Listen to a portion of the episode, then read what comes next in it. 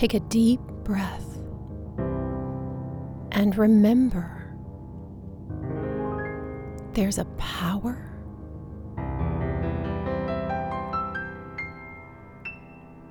breathing you. This is your space of sanity in an evolving world where we learn about spiritual law and how to apply it to our lives in a way that is practical and life changing. This is where we remember truth to make the world a better place, one person at a time. I'm Claire Lautier, inspirational speaker, teacher of the technology of transformation, and a certified life mastery consultant and spiritual coach. Welcome to the Grace Space. This is it. This is the answer. I finally found the key to life. Soon everything will be okay. This is going to magically fix me and everything.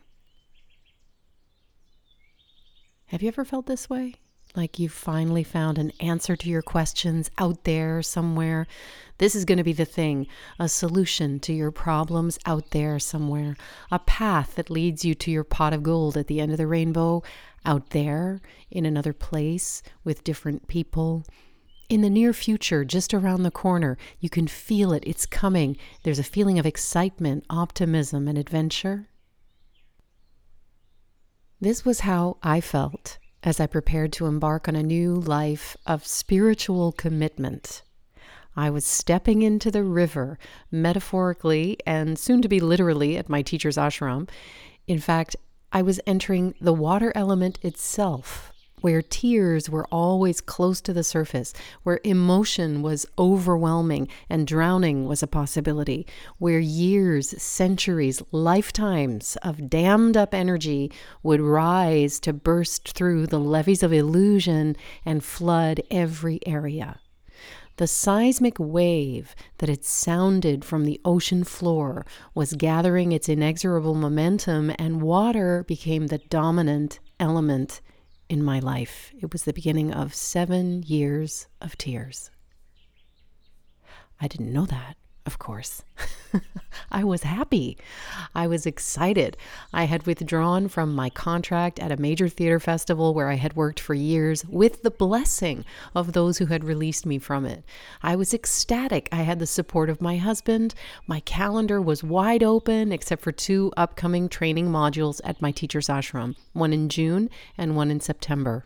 I was booking my flights. I was supplying myself with what I needed to travel like a backpacker and camp in the woods. I emailed my teacher's school and told them I was coming back for the next two modules and beyond.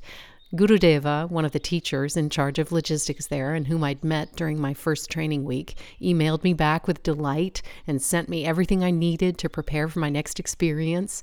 There was a 40 day practice and a special diet to follow leading up to the training. I contacted my family in France and told them I was coming back in a couple of months. That was unheard of. Never had I made trips like that so close together.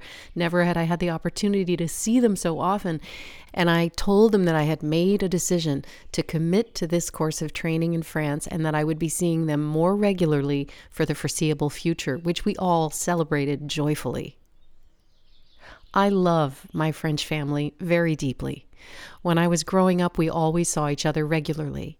Either we would go to Corsica or mainland France, or on one occasion, we even went to Algeria, where my dad had grown up and where his brother, my uncle, still lived at the time with my aunt and my cousins. Or they would come to visit us in the United States. We took road trips together. Once we did a family caravan from Virginia all the way up to Maine. I still remember details of that experience. Another time, we traveled down to Orlando and the Florida Keys. It was my dad and his older brother, my uncle, my aunt, and their three kids, my cousins and me and my brother and our parents. And sometimes our grandparents would be with us too in the US, or we would all stay with them in Corsica, where they lived for many years before moving back from Algeria to the south of France. There's a whole story there on that side of my family. They were pieds noirs, blackfeet. They were part of the colonizing power that was France in North Africa. For many generations, Algeria was the only home they knew. Some of my fondest and most profound childhood memories are of the time we all spent together as a family. There were the usual family dynamics of tension, of course. Sometimes I was dimly aware of my father's frustration with his parents. But overall, I remember it as wonderful and carefree. There are smells that rocket me instantly back to that time, such as the smell of rosemary and the crushed, dry, sun blasted herbs of the garrigue and the Corsican maquis, the cool dampness of my grandparents' cellar, and the smell of my cousins' bodies as we packed into a hot car together for a drive through winding roads. Inevitably, one of us children would get car sick. We'd have to stop and pull over and clean everybody off. I remember us with our heads together over a game, or cards, or in the pool, or at the beach, or taking a nap, or climbing in the hills, and the smell and the feel of their curly, curly hair. Even today, as I kiss and embrace my cousins, hello and goodbye, the smell of them is as familiar and comforting to me as home and childhood, and triggers a kind of wild nostalgia. Nowadays, we see each other more regularly than in childhood, no longer oceans apart.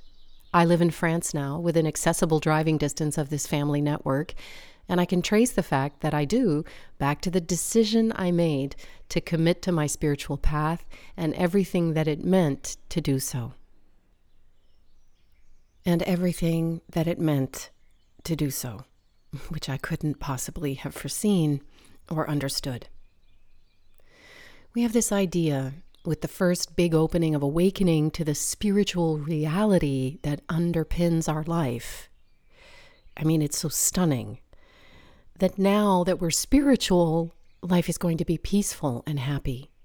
That even if our outer purpose isn't clear, there's a new sense of inner purpose now.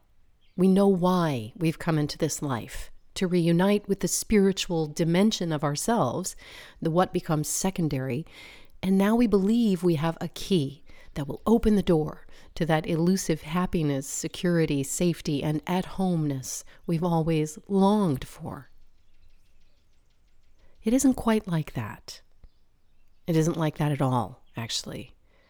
I guess that's why the initial impact of an awakening experience, whatever form it takes, is so powerful because it has to carry you through what comes next until you are strong enough and have sufficient spiritual power to keep going through the Shaktipat.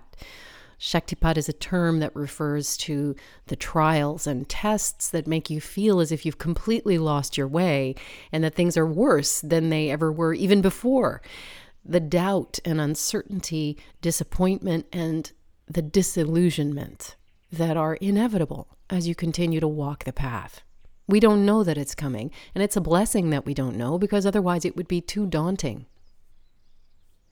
To be forewarned and forearmed with this information is useful if it doesn't discourage you from the spiritual path. Not that I would discourage anyone, but once you get bit, nothing will stop you anyway it's helpful to know that you're going to have to face your shadows. It's a non negotiable aspect of universal law, whereby everything gets brought up when you expose it to the light. Naturally, you see everything that's there that you didn't see before, and it has to come up. It's absolutely essential. There's no way around it. We can see that globally in the world right now the light is getting brighter in the world, and at the same time, we're seeing everything, all of the ugliness, and there is the exposure now of all kinds of shadows and hidden things that, well, they were always there, but the light, as it gets brighter, makes it impossible not to see what needs to be processed so that we can move to a higher level of awareness, a higher level of consciousness. And of course, this is true on the global level, on the collective level, because it's true on the individual level. Whenever I begin working with anyone on Kundalini awakening, I put that right out there. And the eager student nods with acceptance. Yes, I understand. Mm-hmm. Because it's all still in the mind, it's still a concept. The mind believes that acquiring more knowledge or information is the answer, and that it's all going to take place in the le- at the level of the mind. But that's not how it works. The spiritual path is like the peach that you've heard or read about but never tasted. You don't know what you're facing until you face it. then you're in it. At some point, I see their countenance change, and I know that they're beginning to discover that for themselves. I remember when I bought my first piece of real estate at 27. It was a studio apartment in New York City, definitely one of the smartest decisions I ever made. I was tired of paying rent, and I had a little nest egg from money that my dad had put away for me and my brother when we were children. I decided to invest it in this little apartment. But I had no idea what it was like to buy property in New York City, even though back then it wasn't nearly as competitive to get into the market as it is now. I didn't know that I'd have to do a board package. I'd never applied for a mortgage. I was intimidated by every stage of the process. And my real estate agent was an absolute minimalist, let's say, in terms of his involvement in helping me. he wasn't very compassionate or, or sympathetic. Not that he had to be. As I remember, he was more in the haranguing vein. he would call me up, Claire, what are you doing? I need this. I need that. I was scared of him. Every time I got a piece of mail about something to do with the ongoing transaction, of course, this was before everything was digital, the contract signing, the loan, the board approval, the closing, and so on, my stomach would tighten up into knots as I opened the envelope with the latest bit of information or instruction. It was this feeling like adult life was all too much for me. I was afraid of the responsibilities. I was afraid of everything having to do with money and looking at money. I had a belief that I wasn't smart enough to understand those things. I'm an artist. there were a lot of limiting beliefs there, and frankly, an unwillingness to grow up. That was what it all boiled down to. I had lost my father only a few years before, and there was a part of me that unconsciously equated remaining a little girl with loyalty to his memory. Or maybe if I remain a little girl, he'll come back. I used to have dreams sometimes that he would come back, but he could never stay. He always had to leave. So growing up meant accepting his death and leaving him behind somehow. So there was a self imposed limitation and a feeling of helplessness in the big bad world that crippled me in multiple areas of life. Somehow I had enough awareness to notice the physical symptoms of nervousness whenever I opened the little mailbox cubby in my apartment building in Washington Heights, where I lived at the time, to retrieve whatever correspondence needed dealing with in the purchase of my studio on the Upper West Side. There was no one else to do it, and I guess that was good. I had no partner at the time. I didn't have anyone helping me, and I knew that it had to get done, however much I wanted to avoid it. So I started talking to myself whenever the key went into the mailbox to open its squeaky little door. Whatever this is, I can handle it, I would say to myself. And I'd be going up in the elevator, opening the envelope, and I would be saying, Whatever it is, I can handle it. I can handle it. Touches me to think that I supported myself that way back then when I was so unconscious. Months later, after I closed on the purchase, which was a studio in a lovely old townhouse on West 75th Street, and I had my own place, my very own place, for the first time, I looked back over the process and I realized that if I had known how much fear it would bring up for me, I probably would have talked myself out of making what seemed like a big, bold move uh, at the time the responsibility of paying a mortgage for the first time and all that, plus the renovation that I carried out next. But now that it was done, I was relieved. I was proud of myself. I knew I had grown from the experience.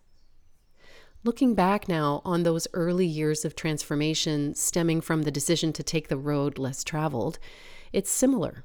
Had I known what I would go through, had I seen or rather felt inner snapshots of how low I could go, it might not have looked like the answer to everything that it seemed and yet somehow it also was. Those couple of months preparing to go back to France to continue the process with my teacher were blissful. I felt so blessed and fortunate. I joyously prepared for my journey. I felt liberated and strong. I was optimistic. I taught yoga classes and saved the money I made to pay for my trainings. I set up my first ever camping tent in the backyard and spent a night there to test it out. I'd never been camping before. I didn't grow up, you know, with that kind of outdoorsy lifestyle. I eagerly anticipated the reunion with my family and coming together again with the group of students I had met back in March. I worked on my French, unearthing my old textbooks from the school days. I practiced my sadhana religiously and reread the transcriptions I had made of my teacher's lectures. Curiously, I found that the original power he had transmitted was not to be found in the words themselves. When I read them over, they were absent somehow of the feeling and the power. I realized there was some other medium deeper than or beyond the words through which I had received the transmission of spiritual wisdom. It was through the air, somehow. It was contained in the prana. I longed to be in his presence again to soak up the wisdom that emanated from him. During my last visit, I had become acutely aware that my French needed work, and as I mentioned, I had begun to dive into my old textbooks again to revive my vocabulary. I had spoken French or been around it continuously until about the age of 13, as my brother and I attended a French international school in Washington, D.C., where we grew up. But after our family moved to Northwest Florida, we transitioned to an American public school for the first time, and that was the end of daily conversational French, although I did throw myself into Spanish with enthusiasm. Even though I was a double major in theater and French in university, it wasn't enough to keep me fluent or advance my level much, and suddenly I found myself unable to express the complexity of thought and feeling that I longed to share with my loved ones.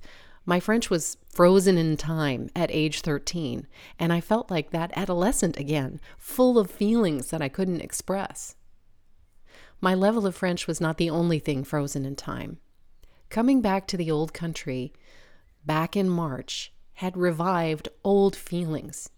Ancient feelings that I had been only dimly aware of began to thaw and drip into a trickle of tears. Something was starting. Previously, in my travels to see my French family, I had been with one husband, then with my next husband, except for one occasion in between when I was in the middle of my divorce and I traveled alone to be with my cousins at Christmas. I was an open wound, and I felt like the family failure. My cousins were lovingly supportive but didn't pry, and I was incapable of comprehending the chasm of confusion I had fallen into, much less able to articulate my feelings, in French, or in English for that matter, about the rapid disintegration of the marriage, which I was ashamed of. After all, some of them had been at the wedding only a few years before. I felt like the typical flighty, narcissistic American actress whose life was a mess.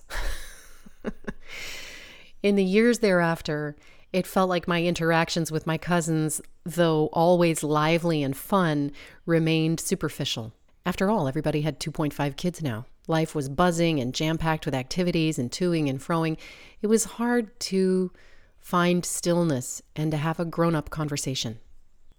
Circling back again to March on that first fateful trip that had triggered this major decision, as the wheels of the plane touched down on the tarmac at Charles de Gaulle Airport in Paris, I was seized by a feeling of portent. Tears jumped into my eyes inexplicably, and I felt some kind of trembling in my heart. Whenever I had traveled to France in previous years, I had been afraid of not speaking well enough, afraid of censure, afraid of being looked at the wrong way, afraid in general. I always felt the need to hide the fact that I wasn't fully French, to try to pass myself off as one of the locals. And I feared discovery. I was afraid to ask questions.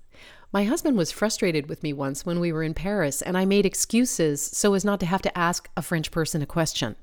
What's your problem? He looked at me quizzically. Just ask. You're the one who speaks the language, not me. I would clam up, make excuses, and do everything I could not to approach someone if I wasn't absolutely sure how to phrase something perfectly, because I didn't want to risk making a mistake that would reveal me as not French. I know this sounds completely ridiculous and probably insane, but because I spoke with no accent, I could begin a conversation with someone and they would assume I was French, but before long, I would miss half of what they said if they spoke too fast or make some basic mistake that had the person looking at me all of a sudden as if I was stupid or strange. It was as if you walked into a clothing store speaking perfectly good English, only to forget the word for belt and say, uh, you know, the, the thing that goes around your waist, uh, what's it called? I mean, it always freaked me out, and I wanted the earth to swallow me up. That's how afraid I was to make a mistake. this severe intolerance for any failing and the inability to make simple human connections because of extreme perfectionism was baffling to my husband. It was a manifest. I mean, he'll talk to anybody, whether he speaks the language or not. He will go, you know, mime and figure something out and and speak uh, English with a French accent. And and the person might take him for you know a, a, a nut job at the beginning, but within thirty seconds they're absolutely charmed, and a connection has been made, a human connection. and I was missing this completely. This was a manifestation of pridefulness, my pridefulness. I refuse to make a mistake. I don't want to be wrong. I wouldn't own it. That's more pride. So it was projected onto the world. And I saw other people as critical, censuring, and apt to humiliate me at any moment. Of course, that was what I was. I felt exposed. Whenever we don't own something, it owns us. If we deny our character flaws, we have no choice but to project them onto others and the world. My husband would say, You're so defensive. And I'd say, No, I'm not. I'm serious. I did not see the irony or the humor in that. That's how blind we can be to our own defects. Owning these traits doesn't mean you wallow in them or create a story around them that makes you a bad person. It means you accept your humanity fully and you don't take these traits personally. They belong to the mechanism of the ego. Remember, the ego's main program is survival, survival at any cost. How is pridefulness a survival program? Well, it's all about defending a positionality. We're identified with our positions, my beliefs, my opinions, my story. It has all the glamour and specialness of being our own. and therefore, if our position is taken down by somebody or we're made wrong to the ego, that's like death. If you're identified with that stuff and somebody shoots it down, you're the one who gets shot down, right? Because there's a conflation between the sense of self and the position. Isn't it clear from looking at the world that most people would rather be right than be happy? But something was different that time arriving in France because I was different. I had let go a lot of pride in the months leading up to this journey. And wherever I went, from the moment the plane landed, people seemed to smile at me with kindliness. The feeling of being threatened or exposed was much diminished, and I noticed it right away. Hmm, something feels different. As I neared Montpellier on the high speed train, where my cousin Bertrand was picking me up and taking me to my aunt and uncle's for a brief pit stop before going to his home in Carcassonne, I again felt a fluttering of emotion as the familiar landscape began to appear and the light of the sun shone differently. I also felt a connection with my cousin's energy as if I could sense his presence before I saw him. In the drive from Montpellier to Carcassonne later that day, I gazed at the passing landscape as my cousin and I had a quiet conversation for the first time in years. In fact, it dawned on me that we had never had such a conversation as adults, and the luxury of a two hour car ride with no distractions. As we caught up on life, driving through vineyards and rows of plane trees, I had a simple revelation that this place and this relationship were as old as time and as familiar to me as myself. The wild nostalgia took hold. Along the way, we stopped in the town of Sète on the Mediterranean, where our grandparents are buried, and visited their graves. As we contemplated together in the cemetery, the conversation turned to spirituality and our shared longing for God. Looking into his dark eyes, so much like my own, I felt an immense wave of recognition, as if I had suddenly awakened from a long sleep and remembered that this being, in the form of a cousin, was a twin of the soul. We slipped in between the worlds for a moment, and it all came back to me in a rush. It was like the one and only time I've experienced an earthquake. I was sitting in my car in bumper to bumper traffic on a California freeway, For a few seconds, everything that had seemed solid wasn't anymore. the atoms of the material world seemed to float apart momentarily as a low frequency wave rippled through the belly of the earth. There was a suspension of the rules of reality, like momentarily slipping into another dimension. It was so strange. Similarly, my cousin and I went through a warp in the fabric of reality and spent the next few days in a sort of altered state beyond time, a flow of stories and smiles and silences, laughter and tears, like water rushing back into an ancient riverbed that could only be seen from space. Some long forgotten history of shared joy and shared sorrow beyond this life was revived. A few days later, at my other cousin's house in Grenoble, was another emotional reunion. Katun, as she's called, that's just a family nickname. She's like champagne, bubbly, bright. She's got this heart of gold, always game, always active, and willing to get her hands dirty. She was the one who had called me when my first marriage fell apart. When I heard her caring voice on the phone, so did I. She's always been the one who wanted to have the serious conversation about whatever was going on and get to the bottom of things.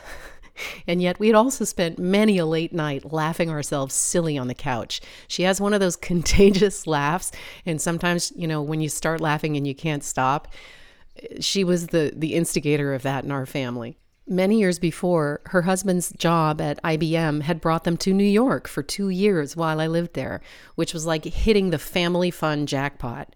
Now she was a successful physical therapist with three kids, and seeing how her teenage boys bear hugged her with undisguised adoration made my heart burst with joy for all the love and warmth in her life, which was so obviously a reflection of her own generous nature. I realized I had so much to learn from her. Being with her for a couple of days straight after my soulful reunion with her brother my cup was filled to overflowing with gratitude for the recognition of these soulmates and the intuitions about the many lifetimes we had shared. These joyful reunions felt like a rediscovery, like the scales falling from my eyes, like seeing these dear ones in a multidimensional light and this life as part of a continuum, picking up again where we had left off, karmically speaking, remembering, rediscovering, reconnecting, renewing, reviving, recognizing. All at once, it was as if I saw them for who they really were to me, beyond form. Just as I recognized my teacher instantly when I felt his energy enter the circle in the walking meditation. Of course. It was so clear, so simple and it was directly from the heart. All the tiniest moments of connection that I had ever felt with my cousins over the years, without understanding where the intense emotion came from, flickered through my mind like an old home movie, and I connected the dots. I knew why I had always loved them. Not because we were family, not because we had been children together, but because I had always loved them beyond time and space. All of this emotional power and intensity, coupled with the powerful awakening experience that I then had uh, when I met my teacher, all of this was the backdrop for my next trip to France, coming back in June for the next module. I made the same family pilgrimage as before with the same intensity of feeling and this time leaving my uncle's house in Montpellier, a flood of tears burst forth from me as I said goodbye to him that frankly surprised me. It seemed to just erupt out of nowhere. One moment I was fine, and the next moment I was in tears. My uncle was always taciturn, sometimes severe, and I was a bit afraid of him as a child, never felt particularly close to him. He was hard to reach. He adored my father, though, and I never saw him lighter of heart than he was when they would joke around together. My father's death was devastating to him. As he got older and sicker with Parkinson's, he withdrew into deeper silence and impenetrability. And even though he never let down his guard, to me he was more vulnerable than ever. I was always aware that it might be my last chance to be with him, and I was determined to be a conscious witness to his departure from the earth plane, since I hadn't had the blessing of experiencing that with my father. Ma fille, my girl, he said as I hugged him goodbye. And then suddenly a rush of energy came through from him to me, and that was when the torrent of tears just shot up. It was unstoppable. Intuitively, it seemed to me that suppressed emotion in him found a channel for expression in me and rushed like water into the opening. It's only looking back now that I can see the primacy and symbolism of the water element throughout this narrative that I was living at the time. And that's emotion. When I finally arrived for the training module at the ashram, I camped in my tent in the forest along with every, most everybody else, which we were encouraged to do in the summer months to be closer to nature and its power to heal and transform. Each morning, we were told, we were to go down to the river for Ishnan, cold water therapy, before sadhana. And believe me, that water was cold, an icy mountain river that I learned to love, even though I typically don't like the cold. But good student that I was, I would get up at 4 a.m., go down in the dark to the freezing cold river, flail around in there with a ton of resistance, and then change into my white sadhana clothes and trudge up the hill to the big top, the giant tent where all our classes were held. One morning, about three days into the week long module, the rains started. Here I had been imagining an idyllic, sunny June week in the Alps, running gaily through the hills like Julie Andrews in The Sound of Music, and having a magical spiritual transformation. and instead, it turned cold and wet. I was aware of the steady driving rain beating down on my tent all night, and I didn't sleep a wink. When 4 a.m. came, I threw on my rain gear over my pajamas and I tried to protect my yoga clothes and sheepskin and my mat as well as I could. When I got down to the river, slipping and sliding the whole way, I was already soaking wet, and so were my things, which I stashed under a tree in vain. And no one else was there at the river. What? I thought. I felt betrayed, then really dumb. Everyone else was staying dry in their tents, duh, and here I was like an idiot. I defiantly went into the river anyway, and then came out to a wet towel and wet clothes, which I put on, shivering and dripping.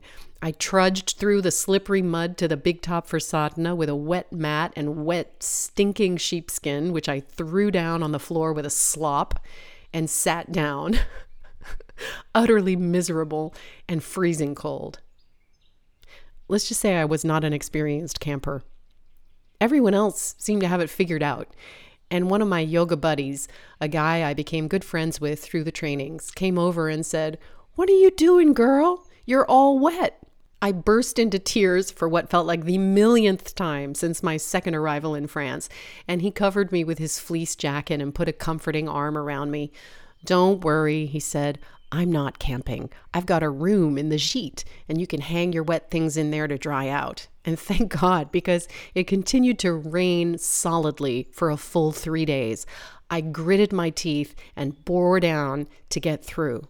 The water was constant, dripping through the roof of the big top here and there to soak areas of the carpet where we practiced, blowing in from the sides and pooling in our shoes neatly lined up on the shelves at the entrance. It began soaking through the rainfly of my tent and rising up as an icy vapor from the earth through my sleeping pad. You couldn't get away from it. During the Kriyas, I would cry along with the rain, giving in to an inner misery that was perfectly reflected by the weather. My state wasn't caused by the weather, it was the weather. I learned over many modules at Le Martinet, the ashram, that the weather very often perfectly reflected the state of the collective. We have unusual weather there. After the initial projections and idealizations of my first week of training, the honeymoon was over. The real emotional work was beginning. Only I had no idea what it was. All I knew was I was crying constantly, feeling lonelier than I had ever felt, and wishing I could go home. I wondered what I was doing there, cut off from the magic of the first experience and desperate to find it again. I was like, What is this? I don't know why I'm here anymore. Had I made a mistake? Did I turn my life upside down? And I, you know, totally disoriented. The last full day of the training, the rain began to shift from steady to periodic. During our afternoon yoga session, as we were nearing the crescendo at the two hour mark of a very intense and long Kriya with long holds, the wind suddenly howled sideways, buffeting the closed curtains of the big top. The sky opened up with a deafening roar that drowned out the music blaring through the speakers. The big top was being pelted by hail. We were all electrified, and everyone rushed to the opening of the big top, lined as it still was with dripping towels and jackets and socks hanging over the steel support beams on every side. The hailstorm blew through with a whippingly violent intensity and was over within about another 30 seconds. Suddenly, all was quiet but the sounds of dripping. We crept outside in the aftermath, all 60 of us. The low, dark clouds were scudding by, giving way to high, white, puffy clouds, and the sun burst through with a stunning radiance. To crown the glory of the moment, a double rainbow appeared over the valley. We were dumbstruck with awe. My teacher came out of the big top to observe the scene with a hearty laugh. Somewhere in here was a language of perfect order and harmony spoken by the universe which I didn't yet have the subtlety to understand, but I knew that something was being reflected, something had happened. Even if I couldn't articulate it, understand it, or process it yet. I had my first audience with my teacher that week. He remembered me from March. I told him about my decision to withdraw from my contract so I could be here and my commitment to doing the full course of training with him. He listened silently and then asked me a few questions about my background and training. I told him about doing my level one in India at Swamiji's ashram in Rishikesh.